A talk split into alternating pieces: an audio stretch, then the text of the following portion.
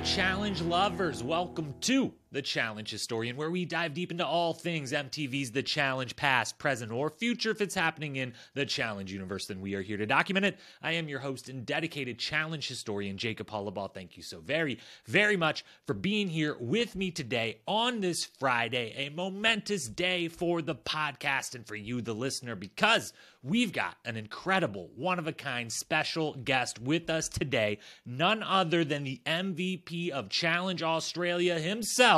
Conor Curran is here to chat all things Challenge Australia, all things Conor, all things his life before the show, MasterChef Australia, the Challenge Australia, and everything since.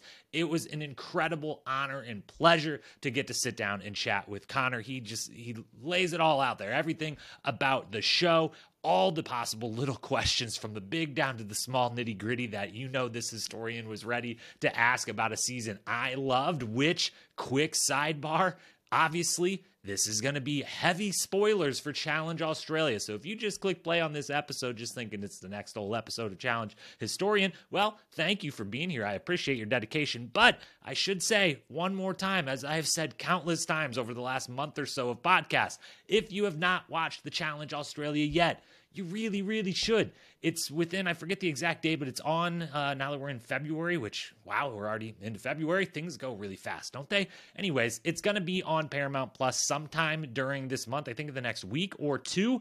But also, those links are readily available out there on the internet if you want to watch immediately right now. If you've already watched, amazing, great. You're in the right spot today because I'm sure you had questions about it. I'm sure you liked it because it did seem consensus over here in the States was that it was a high quality season. I definitely loved it. I thought it was a great season, and I thought Conor was one of the two. Let's respect the icon that is Kiki, but was the clear MVP of the season. So to get the chance to sit down, chat with him about the whole experience, how he came into the house, how he left the house, the things that occurred in the house, how it was that he took over the majority alliance in the house, ran that shit like a seasoned veteran, dominated the game the way that he and those he was working with did.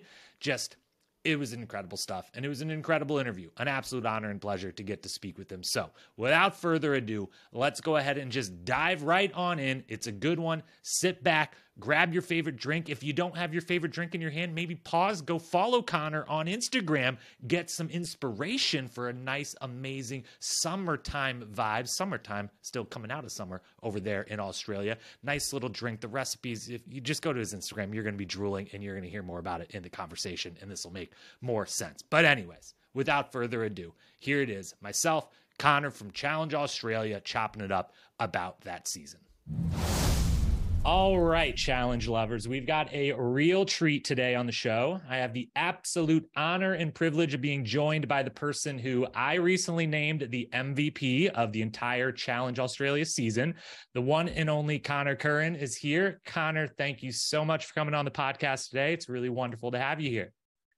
Thank you, Jacob. It's uh, it's lovely to get the MVP award because I didn't, I didn't win the whole thing, unfortunately. So I'll take the MVP. It's pretty up there. well, maybe one day I will actually make a real trophy for it and uh, send it your way. I know it's not quite 200,000 or whatever you were playing for, but uh, maybe it's it's a nice consolation. Yes, it's definitely a deserved prize. Uh, we will get into everything about your season of the challenge Australia here in a moment, but for myself and for most of my listeners over here in the US, part of the intrigue of getting to watch you and the entire cast of the Challenge Australia was that for once watching a challenge season, we had no idea who any of you were. Fans in Australia mm. probably knew most of you, whichever ones came from shows they love. But here in the States, this is the only time we ever get to watch a challenge season and be like, I don't know who any of these people are. They're all brand new to the game, which was really, really cool but also leads me to asking before I dive into all my questions about your challenge experience. Can you give me the quick synopsis of who Conor is, where you're from, how you ended up in reality TV world competing on MasterChef Australia in the first place? Yeah, definitely. I've got a really weird story. So I um, was a restaurant manager for about 10 years and over, uh, obviously COVID happened. So I mm. lost my kind of career overnight. Um, and when that happened, I was like, oh shit, like what am I going to do? Um, I have a degree in bachelor management, uh, culinary management. I don't know how to do anything else. Um, and so me and my mate were drunk one night, and she applied for The Bachelor, and I applied for MasterChef. And we woke up the next day, and I somehow had this email come through that I got through the first rounds of the MasterChef casting. I was like, what have I done? And I just kept getting through. And to be clear, I never cooked before. So I pretty much from that point on had maybe five to six months before actually getting into the top 24 in MasterChef, where mm. I just had to hustle and learn how to cook. But working in restaurants. I knew an idea about food and how it worked and how to put a plate together. And then I became a fan favorite on my season of MasterChef. I got six top dishes in a very short amount of time and I had a very quick elimination. And then I thought, okay, sweet, that was fun. I'll go back to my life. Um, but then I kind of fell in love with content creation because COVID was still happening. So I was cooking on Instagram and then that took off. And so then I just became a recipe developer, content creator. And so COVID was an obviously horrible time for a lot of people, but it was a, you know, for me, a silver lining that it kind of changed my life. Yeah. What uh what type of restaurants were you managing pre-COVID? So Southeast Asian, modern Australian restaurants. Um, yeah. But then I am Greek, so I went onto TV and I did a lot of Greek food and modern Greek food, which was what I was known for. Um, and that was quite cool because I kind of fell in love with my heritage. Being queer and being Greek was quite a weird thing, and it kind of brought me back to my heritage, which I had pushed away for such a long time. Yeah, that's amazing, and I can't believe that's a i mean yes being around food and in that way like in the kitchen environment and everything is one thing but uh, no matter how much experience of that you have to then go into like i'm not only going to learn to cook and be the chef position quickly but to do it then on television and with that kind of pressure yeah. that seems wild as someone who has managed a kitchen or two in my day uh, in a former life of mine i couldn't have imagined ever like swapping roles with the chef so was yeah. that something that whether covid would have happened or not was were you ever always interested in possibly going into like i want to be like making the dishes or oh, was that never on your radar until you were like, I need something to do. I'm drunk. You want to go on a reality show? Sure, I would go on a reality show. Yeah. Well, I honestly was like, never wanted to cook food. I honestly didn't want to be in a kitchen and I still don't want to be in a kitchen. It was, you know, I've been around chefs. I know the lifestyle. It's not something that I'm aiming to do, but I love cooking and I love food. And I think um, there's a great content creation realm. Like you also exist in it that we all now kind of exist in that I get to cook, but I get to cook something different every day on Instagram. So the creative side of it I love, but also going on something like MasterChef where you got 75 minutes, a lot of pressure tests. In a weird way, it did set me up quite well for the challenge because I was on the spot pressure. You have to get it right. And that's something that you don't learn doing something like The Bachelor or any of these other shows, you know. So it in a weird way helped despite it not being physical whatsoever. Yeah. And that's actually um, I'll come back to that a little later on because I wanted to ask specifically about that. But uh, for anyone listening, uh, I will Conor will give out all the places to follow him at the end. But yes, go follow him on Instagram because, especially for us in the States, you're going through summertime over there right now, and we're going through winter. I live in the northern states, very cold right now. Some of the summer specific types of drinks you've been putting out, especially recently, I've really had my eye on like think I should try that. That looks really nice this time of year and is kind of vicariously like, oh yeah, summery summery vibes over that way. It is annoying. Yeah, a big part of my following is actually the UK and America, and I'm like, this is so annoying for all of you because like you don't have any of this seasonally, and it makes no sense. But most of my following is still Australian, so they're still expecting uh, summer recipes. So I apologize, but also happy that oh, you're no. getting happiness, I guess, out of it. yeah, exactly. It's it's on us to look at it the correct way. And I've personally view it through the this is fun, live vicariously for a moment, not the ah, like I wish I was there right now. So, you know, just gotta just gotta be positive with it. Definitely. So let's ease into the challenge then. When yeah. were you first approached about doing the challenge? Did you have any idea what the challenge was when that happened? And ultimately, what made you say yes to going on the show? Um, so one of the producers, Sky, who is an incredible person, she, I was, I assuming one of the first batch that was asked, um, because I was asked very early on. I'm going to say we filmed in August and they came to me around January. And. I think a big thing for Sky was uh, having representation on the show. And I'm very outspokenly queer. Um, I also don't look like a challenge competitor, I guess, um, of sorts. I'm a bit chubby. I eat Um, but I'm very passionate, and I think that she very much saw something in me that I definitely didn't see myself. Um, and so when she asked me on the show, I googled it, and I still didn't get it. And we went through the process. I was like, I'll go through the process. I went to London in June for a massive drink up with mates because I used to live there, and we just drank and had a massive party. And it come through that I had been accepted and I was definitely on the show. And I went to my agent and I was like, absolutely not. This isn't something that I do. I don't do physical things. Um, I I don't know how well I'll do. I thought I would do well at socialness, but I anyway, all this happened. I spoke to the producer. She sat me down uh, over the phone she was like, I know your concerns, but she's like, it's a lot more than physical.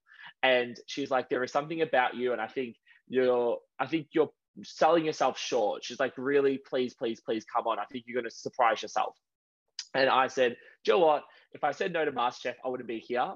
So I was like, let's just go do it. But in July, I had to do a lot of work for the time I was going to be away. So I went onto the show not watching a minute of it. So I had truly zero idea what I was getting into, which I, I don't know if it was a good thing or a bad thing. I it may have been a good thing possibly. Mm-hmm. And speaking of like, it's awesome the you know wanting to represent like that, and I had read that you had said no a few times, and that that was maybe one of the impetus for like why you'd wanted to go on. I wonder though, did you know or did they tell you at any point that Bryony was going to be the host, and did that possibly, if you knew that, did that influence your decision either way? No, I didn't know Bryony. Bryony started following me sneakily around June on Instagram, but I didn't make the connection. So they must have known, but I didn't know. Um, but no, I honestly thought I was going to go on as maybe the only queer representative, um, and that was very important. Like like I've said multiple times, the whole mm. reason I did the show essentially was to prove that queer people could be strong in different formats. When I was growing up, and still today, I don't really watch a lot of queer athletes on TV, and if there is, they're not outspoken or out. And mm-hmm. so for me, I was like, I want to be that kind of like that guy who's running and putting himself into it and being outspokenly queer at the same time. So hopefully that people when kids my age, when I was that age, can now see that in some format. I know it's not like a sporting code, but I think you guys call it the fifth sport in America. But like it is quite heavily sporty and physical. And I was like, if I can do that as a queer person and at least give hundred percent, then I'm I'm doing everything I set out to do. Yeah, that's amazing. And yes, it is sometimes i mean in the states we all like think of it as a sport. At this point certainly the people that compete in it most of them uh, call it a sport and everything. Um, that is also though for a lot of fans is both a good thing and like we want it to have like get the respect it deserves for what you all go through on the show and that it is like a version of a very intense athletic endeavor but also it's somewhat ruined parts of the show that a lot of fans love over the 37 seasons of you know of the US version it's become more and more like it's just about the sport of it it's just about like the physical part and it's slowly kind of taken out some of the kind of fun reality show parts of it a little bit here and there which yeah. some of some of that that was problematic needed to go. Other parts that was fun and entertaining. Uh, so there's a bunch a big subset of the fans that are like we don't want it to be called a sport. Stop making it a sport. It shouldn't be a Sweet. sport. Um Sweet. So not a sport. It's, it's i apologize. no no no. The producers would all be like yes it is a sport um, and lots of people would but a lot of fans would be like i wish it wasn't as much. So you didn't watch a minute of it. That's amazing. Um I imagine then, like, what sort of expectations did you have going in, if any, then at all, or were you completely blank slate? What did you think you were getting yourself into? And then did those expectations meet reality? Did those align, or was it way different than what you thought it might be? Yeah, it was so different to what I thought it was going to be. I really thought the thing people have to remember as well as a queer person you keep your bubble around yourself in the outside world. So i only keep around people that keep me safe or that you know i feel comfortable with. So going into a, a house where you can't escape was i didn't really give it a, as much credit to how much that part of, of the show was important because that's your 24 7 the challenges only go for up to an hour maybe sometimes. So I thought I was like, okay, sweet, the challenges, working out, blah, blah. It's actually a lot of just interaction, especially when you have 22 people and you don't have your phone either. So you notice things, you see things. And I got thrown in, and it was like going back to high school for me, which was a very traumatic time. So I don't think that I really thought I was stronger than what I, I don't know how to explain it. I thought I was going to walk in and it'd be fine, all good, social game, everyone gets along with me, no issues. That was not the case. And that was quite shocking that people might dislike me because I've kept 10 years of just friends around me for such a long time. So that was very, that was very weird.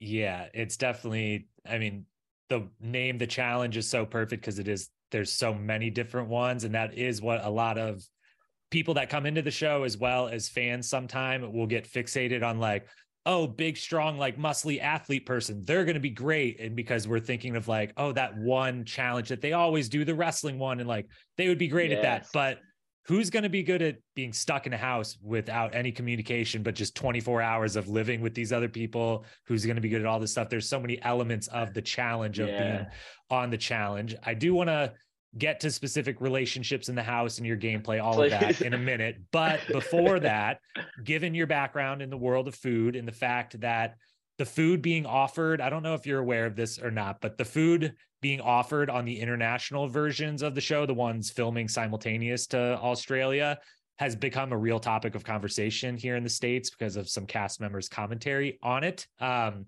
I've got to ask you about food first. so, of course, first and please. foremost, just kind of plainly, what was the food that was being made available to you? And as someone who has dedicated a large part of your life to the world of food were you just going absolutely crazy not being in control of like your groceries your meals not being able to make delicious meals all the time? How did you handle the food that was being given to you the food was amazing. If anyone says otherwise, they're a complete liar. We got such good taking care of food wise. Like the food was honestly like, yeah, some of the things weren't my thing. Like, but you were offered so many different stuff. Like the only like breakfast was great, like a full like whatever you wanted. The the Argentinian people who looked after us in the house, the food and everything was like the best part about the show. I didn't cook really once until halfway through the show. I started making fresh pasta every day, and that was part of my strategy. Because if I'm making pasta for seven hours, I'm not in any drama. And if you watch the show around episode four, I start being involved. I stop being involved in any drama,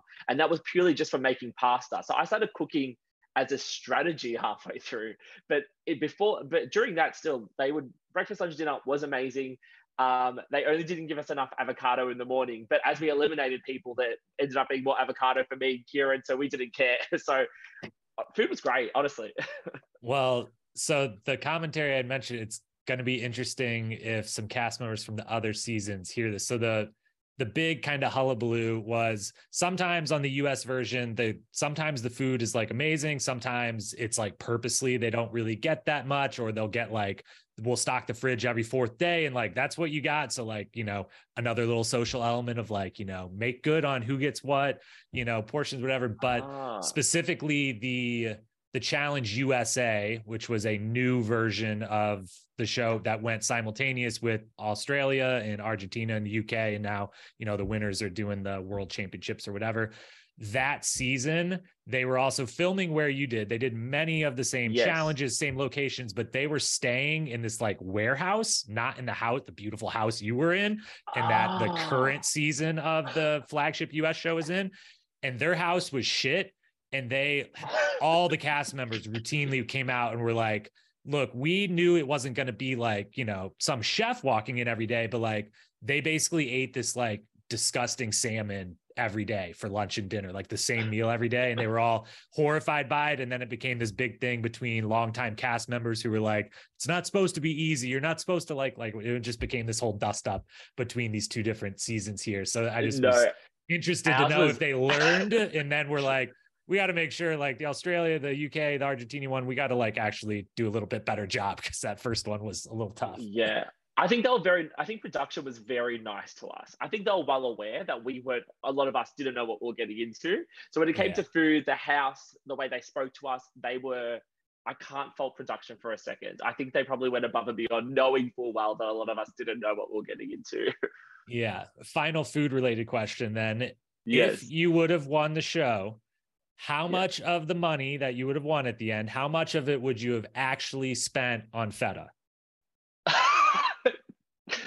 You would be quite shocked. If I, you did seem uh, slightly serious in the statement. And if no one knows what I'm referring to, one of your many great confessional interview moments, you mentioned that if you won the 200,000, you might just spend it all on feta cheese because of current food prices and how great feta is. So I just, I had to ask inflation is a thing, guys. Um, I would say a solid. I would say two percent if I'm being honest. I eat a lot of feta. It was a running joke on MasterChef that a lot of the budget for our food went towards feta for me.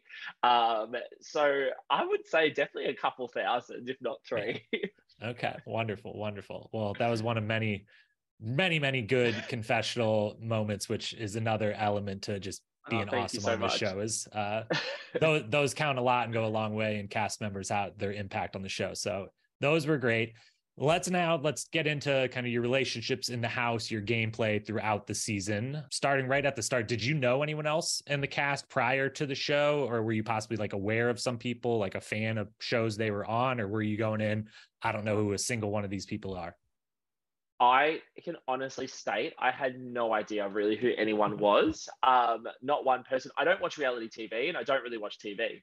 And that's not having a go at any television. Like I love a lot of the people now I've met. I just didn't know them. And I'm not in that circle. The MasterChef guys don't get invited to the same parties. We mm. don't go to the same things. We go to maybe to more like restaurant launches and like foodie stuff. It's very different to like what The Bachelor and the Married at First Sight people get invited to. So I haven't met anyone.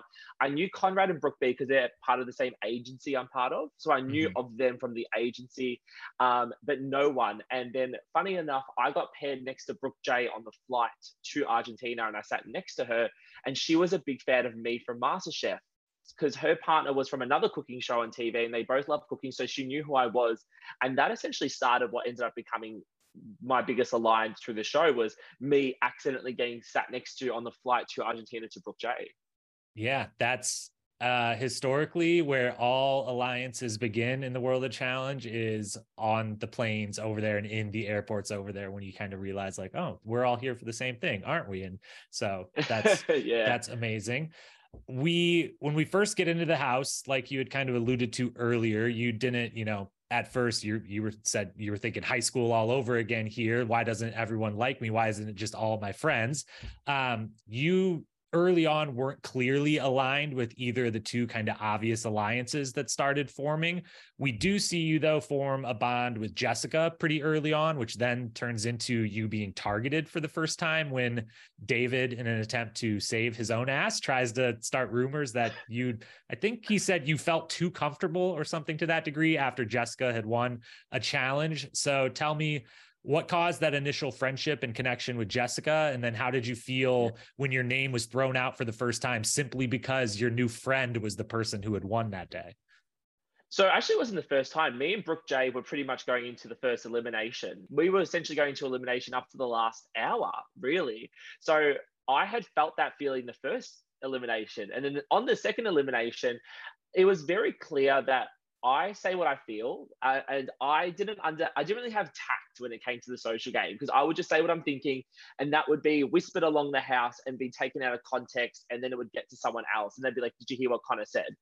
And I'm very confident. I know who I am, and people don't like that. People who don't actually like themselves quite yet or have come to terms with who they are, they get very offended by someone like me because I know who I am. I like who I am. I'm loved. I have such a great uh, life, and that is, I'm very confident what I say. So it rubbed people the wrong way. And so I think what happened was I was too much of myself too early on. Um, and that just really put a target on my back that was obvious. When it came to Jessica, me and her had a really great connection. Me and Brooke J and Jessica, the three of us really got along, and I thought that was going to be my alliance to the end. But because I had said something along the lines of, you know, Jessica won, hopefully that's something that keeps me safe. But you know what? Who knows? Like I, I'm still going to pack my bags the same as anyone else. That got manipulated into Conor's cocky. He's not going in, and that's my fault because maybe I should have had some more tact at the start of the game. Well, I mean, unless there was way more that we didn't see, we saw everything that you you know just went through, and yeah, definitely was some pretty innocent commentary that I think David even open was openly in the interviews like, I don't got much to go on here, but like I got to do something. So uh, here we go. We'll yeah, try. We'll try this one. And he was at least very dramatic and entertaining in trying to throw you under the bus. So sure. I gave him credit for that. I was like, it's a little sneaky, but I am entertained. He had the nice little fan moment using it when he just kind of threw out Conor's a little too confident, boom, and then walked away and loved all of that. Um, yes. We'll come back to relationships and strategy in a moment, but uh, to kind of work a little bit chronological here. The moment I knew I needed to take you seriously as a competitor was in the second episode, second daily challenge. You were partnered with Brooke B, and this is something that you actually referenced earlier that I wanted to come back and ask you about. You're partnered with Brooke she drops uh, her pegs. You're on in this mission where you have to be on the side of a semi truck. You're climbing across with pegs, doing this whole thing. Brooke drops her pegs right at the start. She starts to panic. Totally normal. It's like, yeah. oh my god, did we just lose? You remain super calm. You're in all your instincts just go to like throw constant encouragement at her.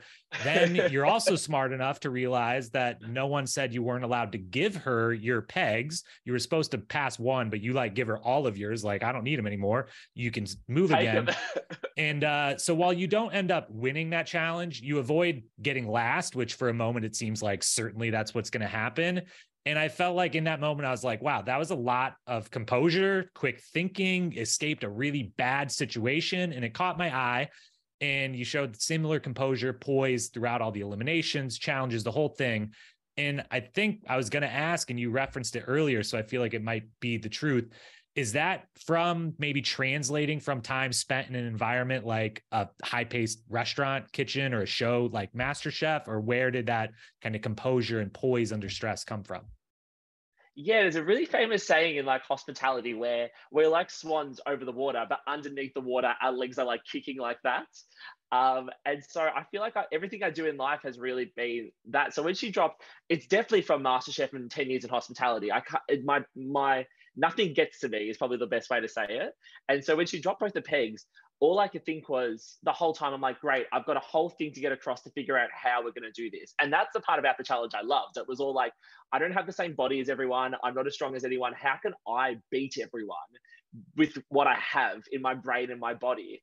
And so that was really exciting for me because I was like, okay, sweet, we can still do this though. There's still a way to do this. And she the whole time was like, Conor, I can't, Conor, I can't. And I was like, I'm not coming last. It's just the one thing I was not doing. We went last that day as well. So I don't know. It definitely came from Hospo and all that, but it was also exciting to see it put in practice because I've never been on the side of a truck doing that. So yeah, watching it back, even I'm just like, how are you so calm?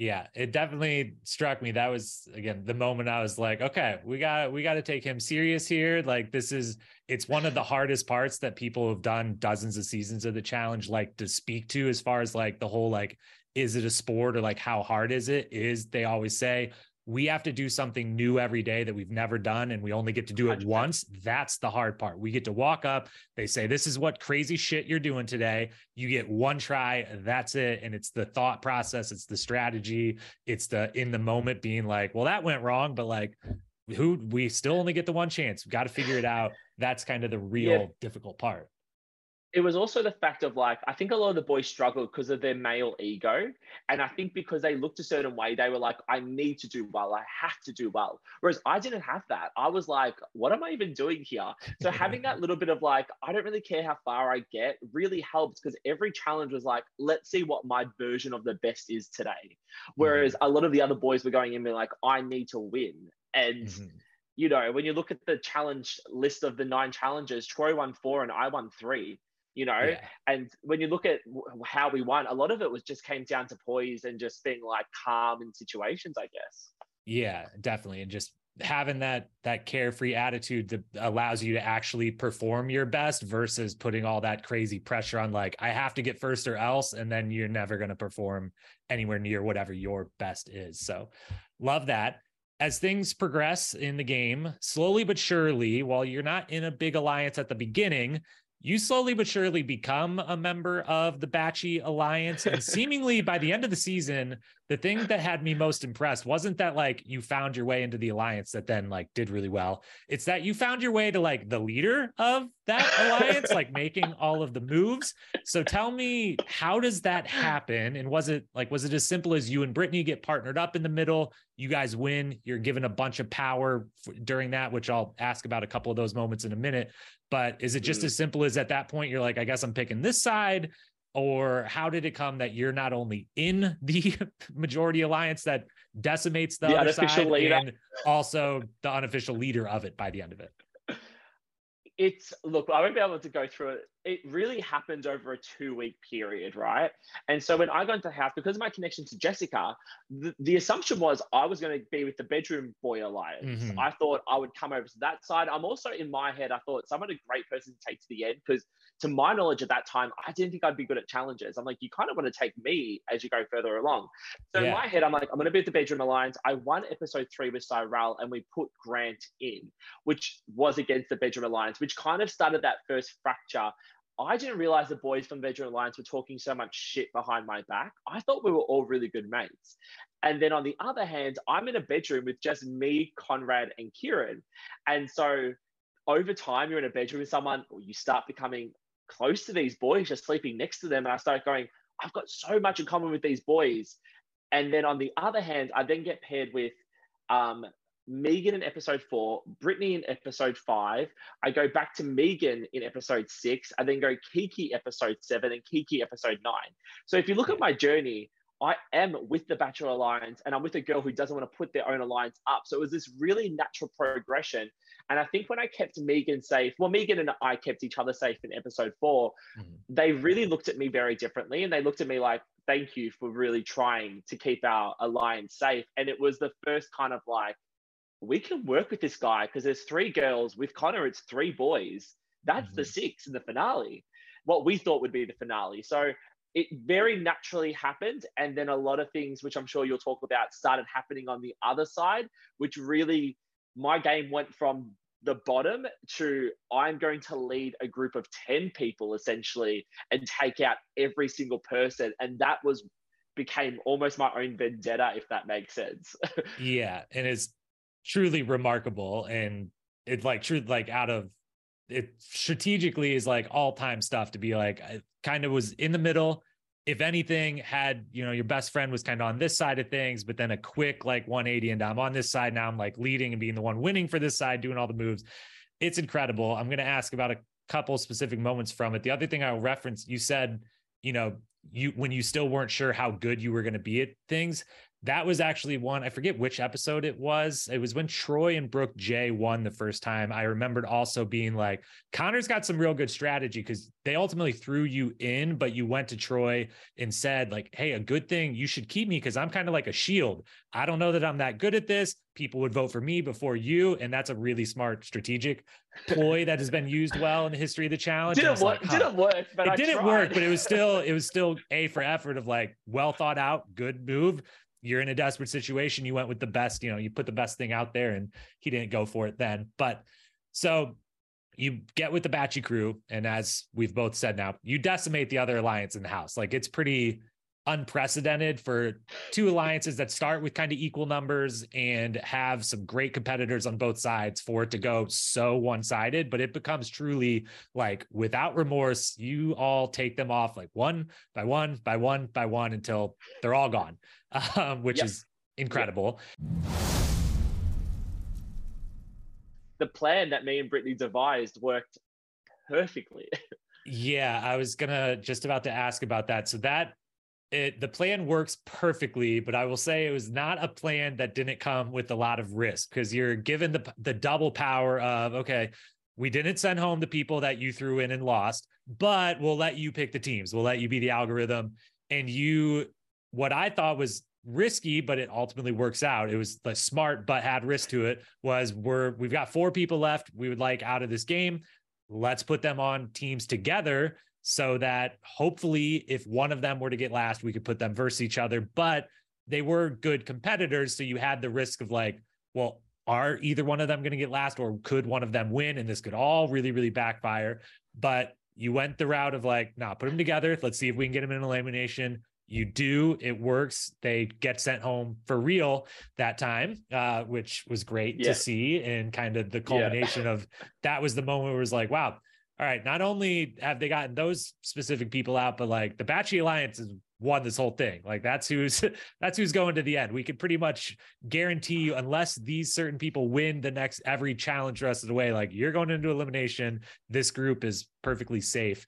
So did you was that always the plan of like it's got to be those four together? We can do this, we can pull this off. And how nervous were my favorite challenge you guys did, the nighttime challenge, which was so the good. one is So uh, which I think is so good. And I'm I was they've used it once on one of the other seasons filming simultaneously, not in this most recent one. And I was very bummed out because I thought it was awesome. Uh, how nervous were you during that? And did you factor in that kind of risk of like this could either is either going to be brilliant or really screw us over? I don't think people realized how much of a risk it also wasn't. And I'll explain why. We sat down and we paired our 10 with our perfect person. So Mhm. Marley and Brittany are each other's perfect person. Me and uh, me and Megan are each other's perfect person. Everything was each other's perfect person, and Brooke, Jay, and Troy were always meant to win. That Oh, was yeah. always the plan. They were no matter what it was going to be, they would be perfect together, right? And also, I put Brooke Jay with Troy because I knew that Brooke Jay was my best mate, and Troy wouldn't deviate from what I wanted because Brooke Jay was there. So the plan was perfect. And then on the other end, what they thought we were going to do was they thought we were going to put Brooke B with Ryan to sabotage Ryan because there was this belief that Brooke B was weak. Mhm. I was like, Brooke B and Conrad have a long history and they're going to work really well together. As it turns out, everything that I saw happening happened. And then during the challenge, our 10 was helping each other. So there was two puzzles. We would do the puzzle together, get the tires together. If there's a challenge that we knew we could do, we would send someone over. So the whole two hours, the 10 of us were working in tandem to take that risk element out. We were like, I was running around with Kieran being like, who needs more tokens? Getting well, getting tokens for the people who need it to bring them above the other person, which wasn't shown. So yes, Mhm. there was high risk, but that risk goes down with every perfect pairing and with Mhm. us working together the whole time and getting the tires so that when the other four came out from that big puzzle challenge, there was no tires left for them to get. Yeah, and they, I mean, it was truly they were either going to save themselves with the hardest puzzle or they were going to lose it, and they completely, utterly failed miserably at it. Which, Yeah. to their small credit, uh, that same puzzle has been used now on a couple of those other seasons filming simultaneously, and it seems to just be the hardest puzzle in the world. I guess, like, I mean, it seems It's- it looks difficult enough, but like. the hardest. yeah, no, no, they- it's the hardest puzzle I've ever done in my life. It is the hardest puzzle. on the current uh ride or dies the current flagship one going in here in the states it was used just as an elimination they had to do something physical but that took like a minute and then it was just do this puzzle and it took i think the team that won it was like an hour and 15 minutes before they won. And it was it was like the most Yeah. boring elimination ever to watch on tv because it's just these people standing like uh well we're gonna lose because we can't do this. I'm like is it doesn't it looks hard but not not an hour and a half hard which is how long those two teams go on it before they're like i guess we got to move on. It's like you've given Jacob, 90 I- minutes out of two hours you might not want to leave at this point you've lost if you leave if you get it you've at least got a chance to not get last so yeah well, no, bad- but also we did it. We did it the fire challenge for the for the eliminate for the finale. Oh, yeah, and yeah. it took us about it took us about two and some two and a bit hours for the first team to get it. unbelievable It's- well Very hard. yeah i'm shouldn't armchair expert over here be like it can't be that hard like if it was put in front of me i would be right there with you hours in so later in the season then at the near the end of the season you get to witness two moments that i think as someone who literally calls my show and calls myself a historian of the show you witness two moments that i think are truly historic like are in the record book history book moments in the challenge history. So I want to ask you about you weren't directly a part of either one, but you got to witness them. I want to ask you about yeah, them. of course. First I know one, which ones, but yeah. first one, the final elimination between Troy and Conrad, who just beat each other to a pulp. Um, if you, since you hadn't watched the show before, uh, if you're not weren't made familiar in that moment from those that were super fans of the show, while you called yours pato ball, I believe uh, that's historically called pole wrestle and is played with a stick versus a little ball. This one's even more brutal version that they had to do, but it's like the most famous game in the history of the challenge. We've seen it dozens and dozens, dozens times. We've seen people completely beat each other to a pulp before, but never like Troy and Conrad. Like I truly think it is is the the most brutal elimination we've ever seen in the history of the show, 45 plus whatever seasons and versions of it. what was it like watching that from up on the dais? How terrifying was it? And how glad were you to not have to be in there with either of them as that gladiator match was going on? I um my, like you my, like you said, my first thought actually was how have I managed to miss every physical elimination? Because that was like my fear going into the show. If I was like, if I get physical, I just can't compete with these big boys, right? So my first thought was like, thank God I'm not doing that. And then second, it was relentless. The two rounds with those boys probably went up close to two hours all up. And they showed maybe one or two of Conrad's yeah. dumping him there must have been 50 of Conrad just dropping him, dropping him. And me and Kiki at one point had to sit down and just like catch our breath because it was, it, like, like I said on TV, it was a car crash. Like he didn't want to look away, but it was also like traumatizing. And also by that point, we were happy with the top eight that we got. So we were friends with all of each other. And yeah. you're watching two friends beat the shit out of each other. And but then on the other hand as well, me and Kieran were like, well, whoever comes back into the finale isn't going to be in good shape. Meant shit all as it turns out. But yeah, it was nothing like nothing I've seen before. There's no words, honestly. And it was it was it was nice to see because we had just seen Ryan and Grant almost pussy out and oh, just kind of horrible, not give yeah. anything. And not, and it was like, and it was nice to see. As horrible as it was, it was like yes, boys, get it. That's what we want to we want to see. We want to see people wanting to be here. Yeah, and that that last thing you said is the very important part that is whether it works or doesn't work each time they do it. There's three of that three games uh I believe you only saw the two of them the balls in, which is what Ryan and Grant played, and then this version of pole wrestle, which is what Troy and Conroy played. There's also a hall brawl, uh, which is the other like famous one where you just put football pads on and run down a hall at each other to get past each other. It's brutal.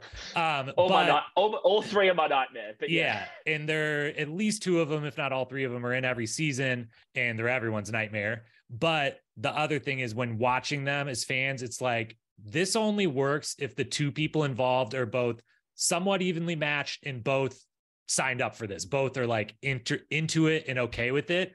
And there's been other versions where it's like one of the people did not sign like one of the people in this this isn't fair. This is like this is hard to watch because like there's been times where it's like a literal football player versus you know someone half their size who's never never done something physical me. in their life. It's a me. And, that person and, is a me. yeah, and it's like they both signed up for the show knowing this was a possibility, but like, yeah. I don't like watching this anymore. And then there's the version of Troy and Conrad where you're like, this is a car crash. This is horrifying, but they both seem to be enjoying it in a sadistic way. And so I can enjoy watching the like craziness of it. So yeah, uh, mm. you got, you got the best case version of it. The second historic moment then that I've got to ask about is in the final. You're all oh, told oh, as yeah. part of one of the stages that you have to ride a stationary bike for basically until your legs fall off. I forget how many yes. hundred whatever miles, hundred or hundred kilometers, yeah. which is wild. And Kiki, the icon that she is, begins to yeah. complain that her G string just wasn't wasn't the right thing to be wearing for this and asks production, Can I get some scissors? I got to cut this thing off. They give her scissors. She cuts it off and then goes on to crush the bike part and goes on to win the whole finale. And a big part of Kiki's legend, like the first moment, is going to be that moment. It's it, I called it iconic right uh, instantly. I was like, this is, is, so memorable. This is hilarious and entertaining. Uh, what were your feelings? Did that give you a boost when you were on your own stationary bike? You're like, oh, look at this, look at her go. Or what were you what were you thinking in that moment? Well, you have to remember, like all six of us are really good mates at this point. Mm-hmm. So on the bike, you got 50 Ks each. Some of us had more than 50 Ks, but we're essentially aiming for 50 each. Yeah. We had a lot of time to chat. There's oh, time yeah. to chat, right? So we're all having a yard, and I feel like there were so many funny moments during that 50k. And but when she did that, it was like it didn't even feel weird. It was just so kinky. We're like, I don't even think we laughed that hard. We were like, yeah, sure. Like we were just there were so many moments that didn't get shown through the series that one Kiki was like that, and everyone was like that. There were so many funny moments. So when she did it, it just felt I don't even think we blinked an eye to be honest. But like we just all kept chatting. But then also she had a G-string on because me and her were dressed in casual clothes to mm-hmm. go see mm-hmm. elimination. So I had to wear the underwear that I was wearing to the finale. Like we don't, there wasn't like a go home moment. It is as yeah. it seems. We went straight to the thing. And so she didn't have time to change her. Yeah. It's iconic. She's iconic. I'm so happy for her. She got the most perfect edit. What you saw on TV is exactly what Kiki's like.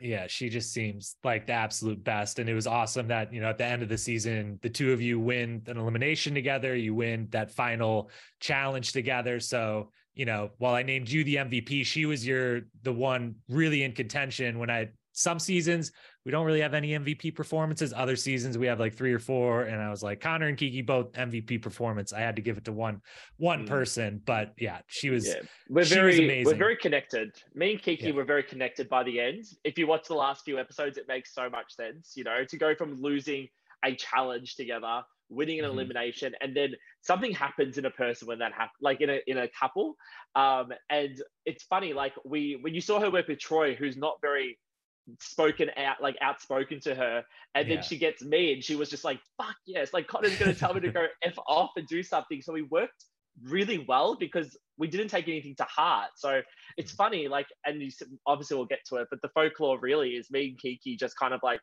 dragging each other to the end yeah, and that's the, exactly the next thing I wanted to ask you about. So, speaking of the fact Kiki does win, the final question I have for you here before we get to kind of a rapid fire speed round to close it out here. You get to the final, you do really well. You ultimately come up just short of winning. But in the last leg of the final, you are partnered once again with Kiki, who does knows going into it. You don't know what the exact times are, but you know she has a shot to win. It's dark. You guys have been doing crazy shit for 24 hours and everything. You're super duper tired. And you're pushed to the brink, and right before the finish line, you go down. Kiki's like, I gotta, I'm trying to win this. I, it's right there. She goes ahead, she finishes, but is told her time doesn't stop until you, her partner, also get there. And then there's this big moment of like, is Conor gonna finish? They run back, they're like looking for you, everything. And we're left on edge as the viewer of like, is Kiki about to win or lose based on if Conor gets up or not? So what were you feeling? Like try if you can to describe the exhaustion you're feeling in that moment. And in the moment as you're sitting or laying there on the ground do you know in your in the moment in your head like whether i get up right now or not decides whether kiki or brooke wins this? Or does that realization real- maybe not come until later that you're like that like it was truly it, in a weird way in the end it was up to you. It's like we're waiting on conor and depending how quickly he gets here kiki wins or if he takes a while, Brooke wins. Okay, it's a very layered answer, but essentially, to answer the question, a lot of the finale was really onto the male competitor, which was which I didn't like. I didn't feel like the finale was set up correctly because mm-hmm. there was a challenge where the barrel where the girls really could not move the barrels which isn't their fault i could barely move the barrels and then there was the car one which was like really down to the male competitor as well mm-hmm. and not to take away from the girls. The girls, I still don't know how the, the if they. I don't know how any of us honestly did the finale. It wasn't shown to be how hard it was, and they took out an, an, a whole component from the finale because there wasn't enough TV time. So there was more things that we did that weren't shown. So we get to the car, and to be to be very clear, when we were doing the tires with Kiki, I was the one dragging her. Kiki couldn't run, so I was the one being like, dragging her the whole time, be like, Kiki, come on, you can do this, you can do this, you can do this. They didn't show any of this, obviously, because it doesn't make sense in the storyline. And we all, I had an idea with timing, absolutely. We all had an idea. And so we get to the car, and to be very clear, if I wanted Brooke J to win, I wasn't, I wasn't going to move that car. I would have mm-hmm. stopped mm-hmm. before the car. The yeah. car is the hardest thing I have done in my entire I couldn't life. believe any of the three of you did it because it's not just pushing the car. It also happened to be like a wet field by the end where like you can't get bumpy, a grip yeah. and the car's sinking in. I was I was blown away when you all came to that station. I was like, there's there's they're all going to time out. They're going to have to mercifully be like, okay, there's a 30 minute time limit. We'll just make it up because I didn't think anyone was doing that part. Well, we Troy and Kieran said to me, Uh, we don't know how I did it. They didn't know how I did it because they could barely do it. I didn't have any conditioning. I've never worked out my whole life. I don't do anything like this. And when the Ninja Warrior is coming to you going, I don't know how I did it, I still don't know how I did it. And it really came down to Kiki just being like, Conor, because I went to push her and I was like, Kiki, I can't. And she's like, you will push this damn car. I was like, okay, let's do this. If we're going to do this, let's do this. And you have to remember, I was there to prove queer people were strong. So I wasn't thinking about who was going to win. I wanted to finish. That's mm-hmm. all I cared about in that moment. I was like, I want to finish because if I don't finish, everything I've done has been pointless for queer kids everywhere, right? And that's all I was thinking the whole time. It's for queer kids, for queer kids. So we get this car over, and I was like, I don't know how I've done it, but I've got very strong legs. So a lot of my pushing was actually my legs, not my arms. Mm-hmm. And then we get to the last run, and I was like, sweet, I've got energy. Like, I'm going to do this. And so we get to it, and I stand on the road, and my leg just gives way. Yeah. And I'm like, shit, fuck. Okay. So I, I smacked my leg a couple of times, and Kiki's like, come. I was like, I am. I was like, I went to stand up, and I collapsed again, and Kiki just is still running. She's like, Conor, I need to finish. If I don't go, I'm not going to finish. I was like, okay, but I need you to come back and like just get this cramp. It's just the worst cramp I've ever felt in my life. I'm diminishing it is the worst feeling ever. So a medic ran over, pulled my toes back for a minute, and I got up and I was maybe down for like a minute and a bit. And maybe under two minutes. Yeah. Um, and you can tell because by the time Kiki's told everyone, within like a minute, they've all started running back and I've run past them. So TV did this incredible job of making it look like I've just sat down and gone, nah, I'm not doing it. But what has happened is I just I just couldn't yeah. I physically just couldn't stand up. It's the most boring explanation. Brooke J was nowhere in my head. All I am thinking is how do I get across that finish line? Because I didn't care who won. Like I, I care, but like we all just wanted to finish yeah. because when you look at everyone running back, Brooke J is part of the people who came to run back to grab me. We didn't care. We just wanted the six of us to finish. That's all we mm-hmm. cared about. But um, obviously, it's a better storyline for me. And they've got me in confessionals being like, I just want Brooke J to win. I would love nothing more. You put that all together. It looks like I've just had a tantrum and sat down. It was just a really bad yeah. cramp and I couldn't stand for a minute. Yeah. And that's the. The tricky thing they get to do with editing these shows is they can show things in any order and especially the interviews and whatever they're they're notorious for cast members after the fact having to be like that interview clip was from six episodes prior. It was about this situation but i used this person's name. And so they were like oh that could fit in over here. So yeah it was pretty pretty incredible. And winning or winning is one thing but one thing that i think the show does a really good job of and maybe pretty much the whole the whole history of the show they've done a good job of ever since they kind of started making the final challenge like this crazy overnight insane endurance test is doing a really good job of making it known like yes one person or two people win and get money but fin- making it to a final and finishing a final is a win. Like everyone that finishes mm. a final wins because you finished this thing that is designed mm. for not all of you to finish. They're not no every season they don't expect every person to finish. And for all six of you to actually finish and in pretty mm. solid times was is a testament to all of you. You all you all won. Yeah. In my book you just all didn't get a share of the money you know yeah.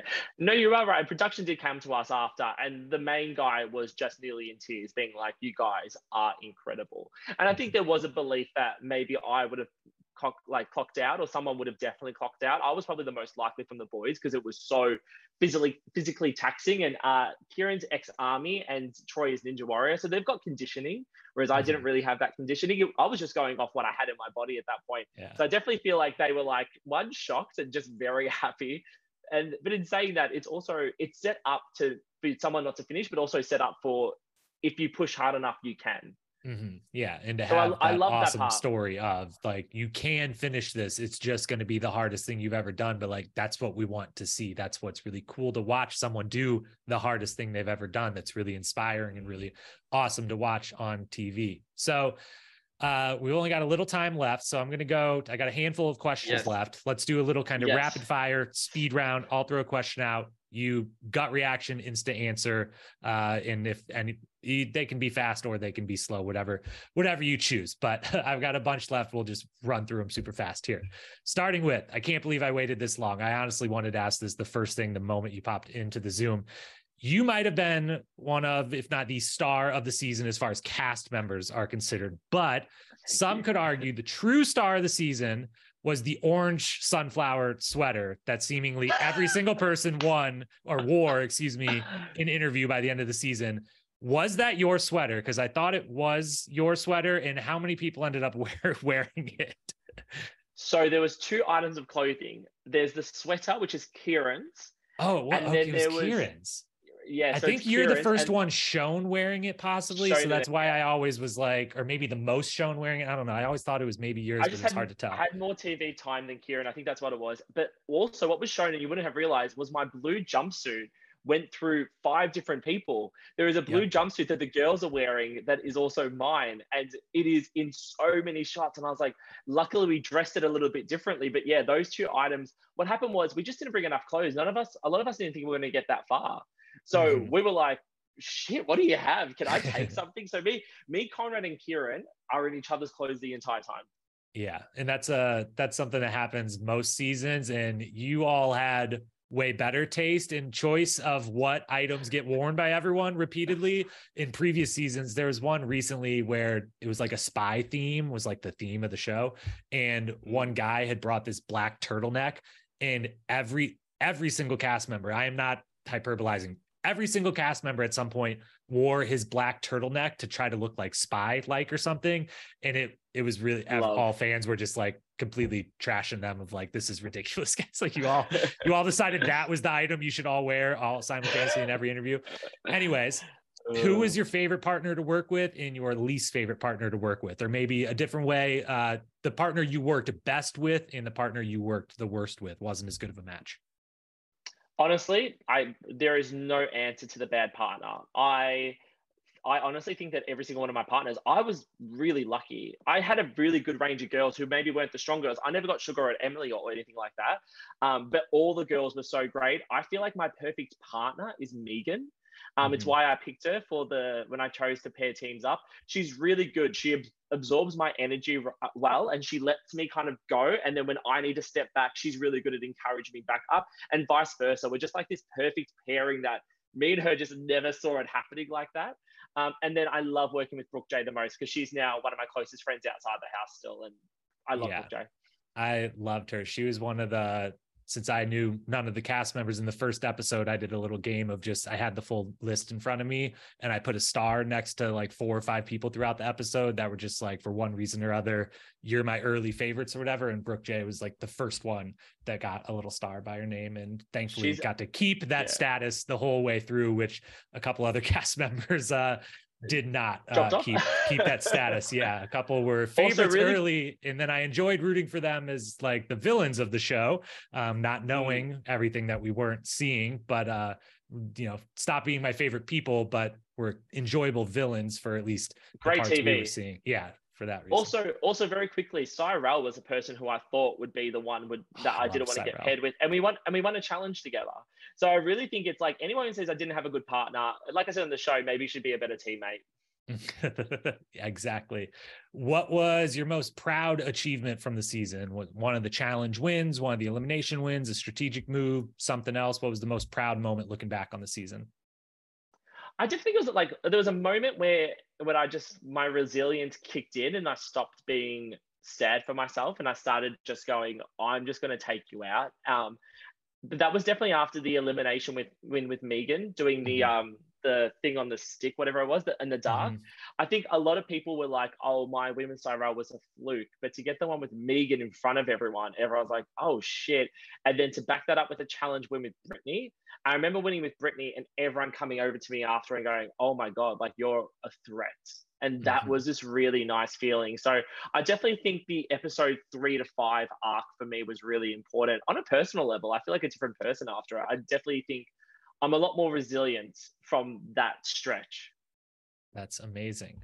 Um, purely, purely as someone you have to live with, not as someone to play the game with or against, not as someone to be friends with, purely as people to live with. Who was the best roommate and who was the worst roommate? Uh Kieran and Conrad were the best. They were my they were my roommates, right? Like, and we had the nice penthouse room. So like we were living. So Conrad and Kieran, I'll say, because I actually feel like I lived with those two. Um, I've never seen um, t- Kieran's butt is tattooed, and I feel like I saw Kieran's tattooed butt more than I saw his face in that house.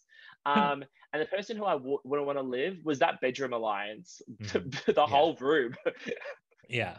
No one though was like horrible with dishes or anything like that, where it's just like like basic roommate stuff or living with other people stuff. Because that's always a funny thing when groups get thrown together and most you know most of these folks on these shows are no longer living with large groups of people or whatever and then it's always like the one person always cleaning up after the whole other group and getting mad about that or anything no like we that. were we were really lucky everyone was really polite and clean when it came yeah. to like when it came to house living we're very australian we we're all very like polite about it our bedrooms different matter but i wasn't in those bedrooms so it didn't yeah. bother me yeah for sure if you had to do it all over again, I time traveled you to the night before you enter the challenge house. You've got to redo the entire experience again. What is one thing that you would do exactly the same, and what's one thing you would do totally different? Um, I would I would do the same mentality going into challenges. I would definitely be like 100%, don't give up. You're always in it. Trust yourself because that obviously took me quite far. Um, something I would change would be don't try so hard to make everyone like you from day one.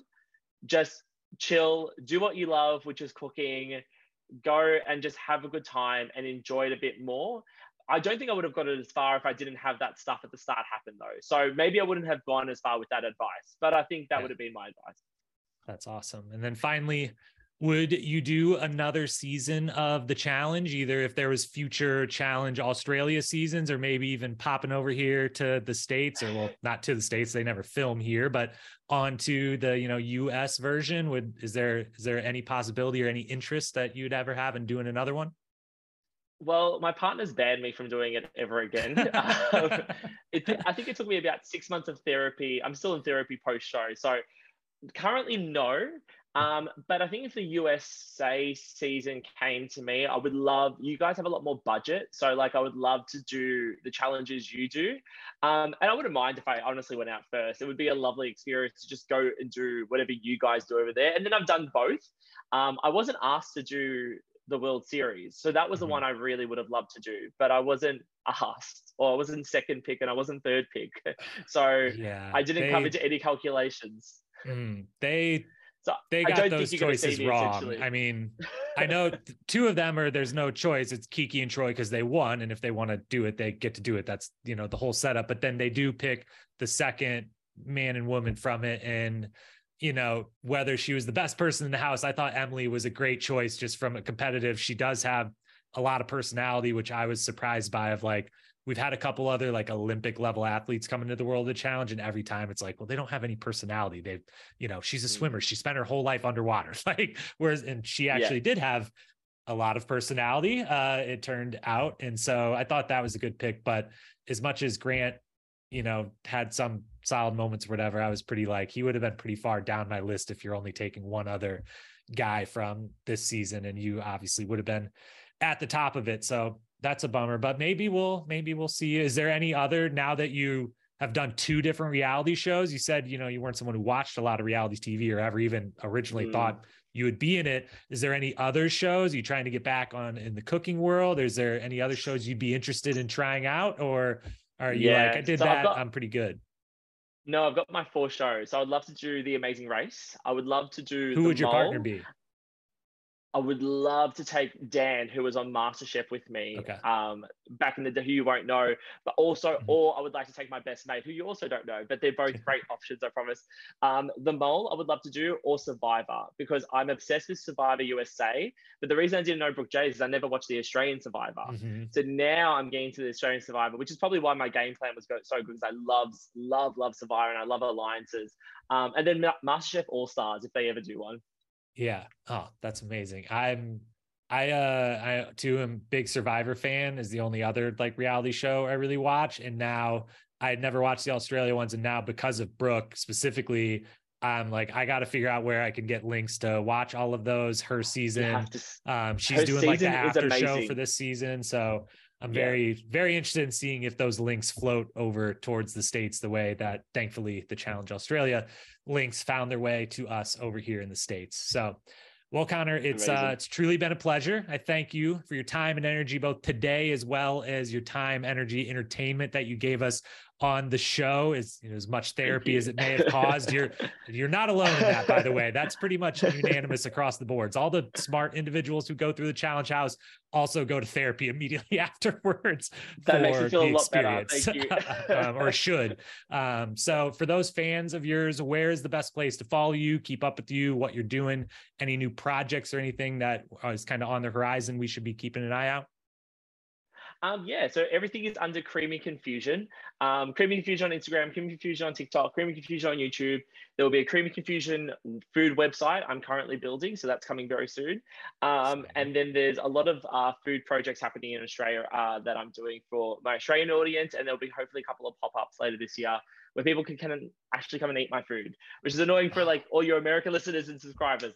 But no. if they are in Australia, um, follow me so then you'll know when these things happen we all we all need to travel there if we're anyways so maybe that'll add reason i actually have i had postponed i was supposed to be there right now actually i originally planned a trip to australia for this january um, and just postponed it uh, next probably next january february next time it's winter here so that we could yeah.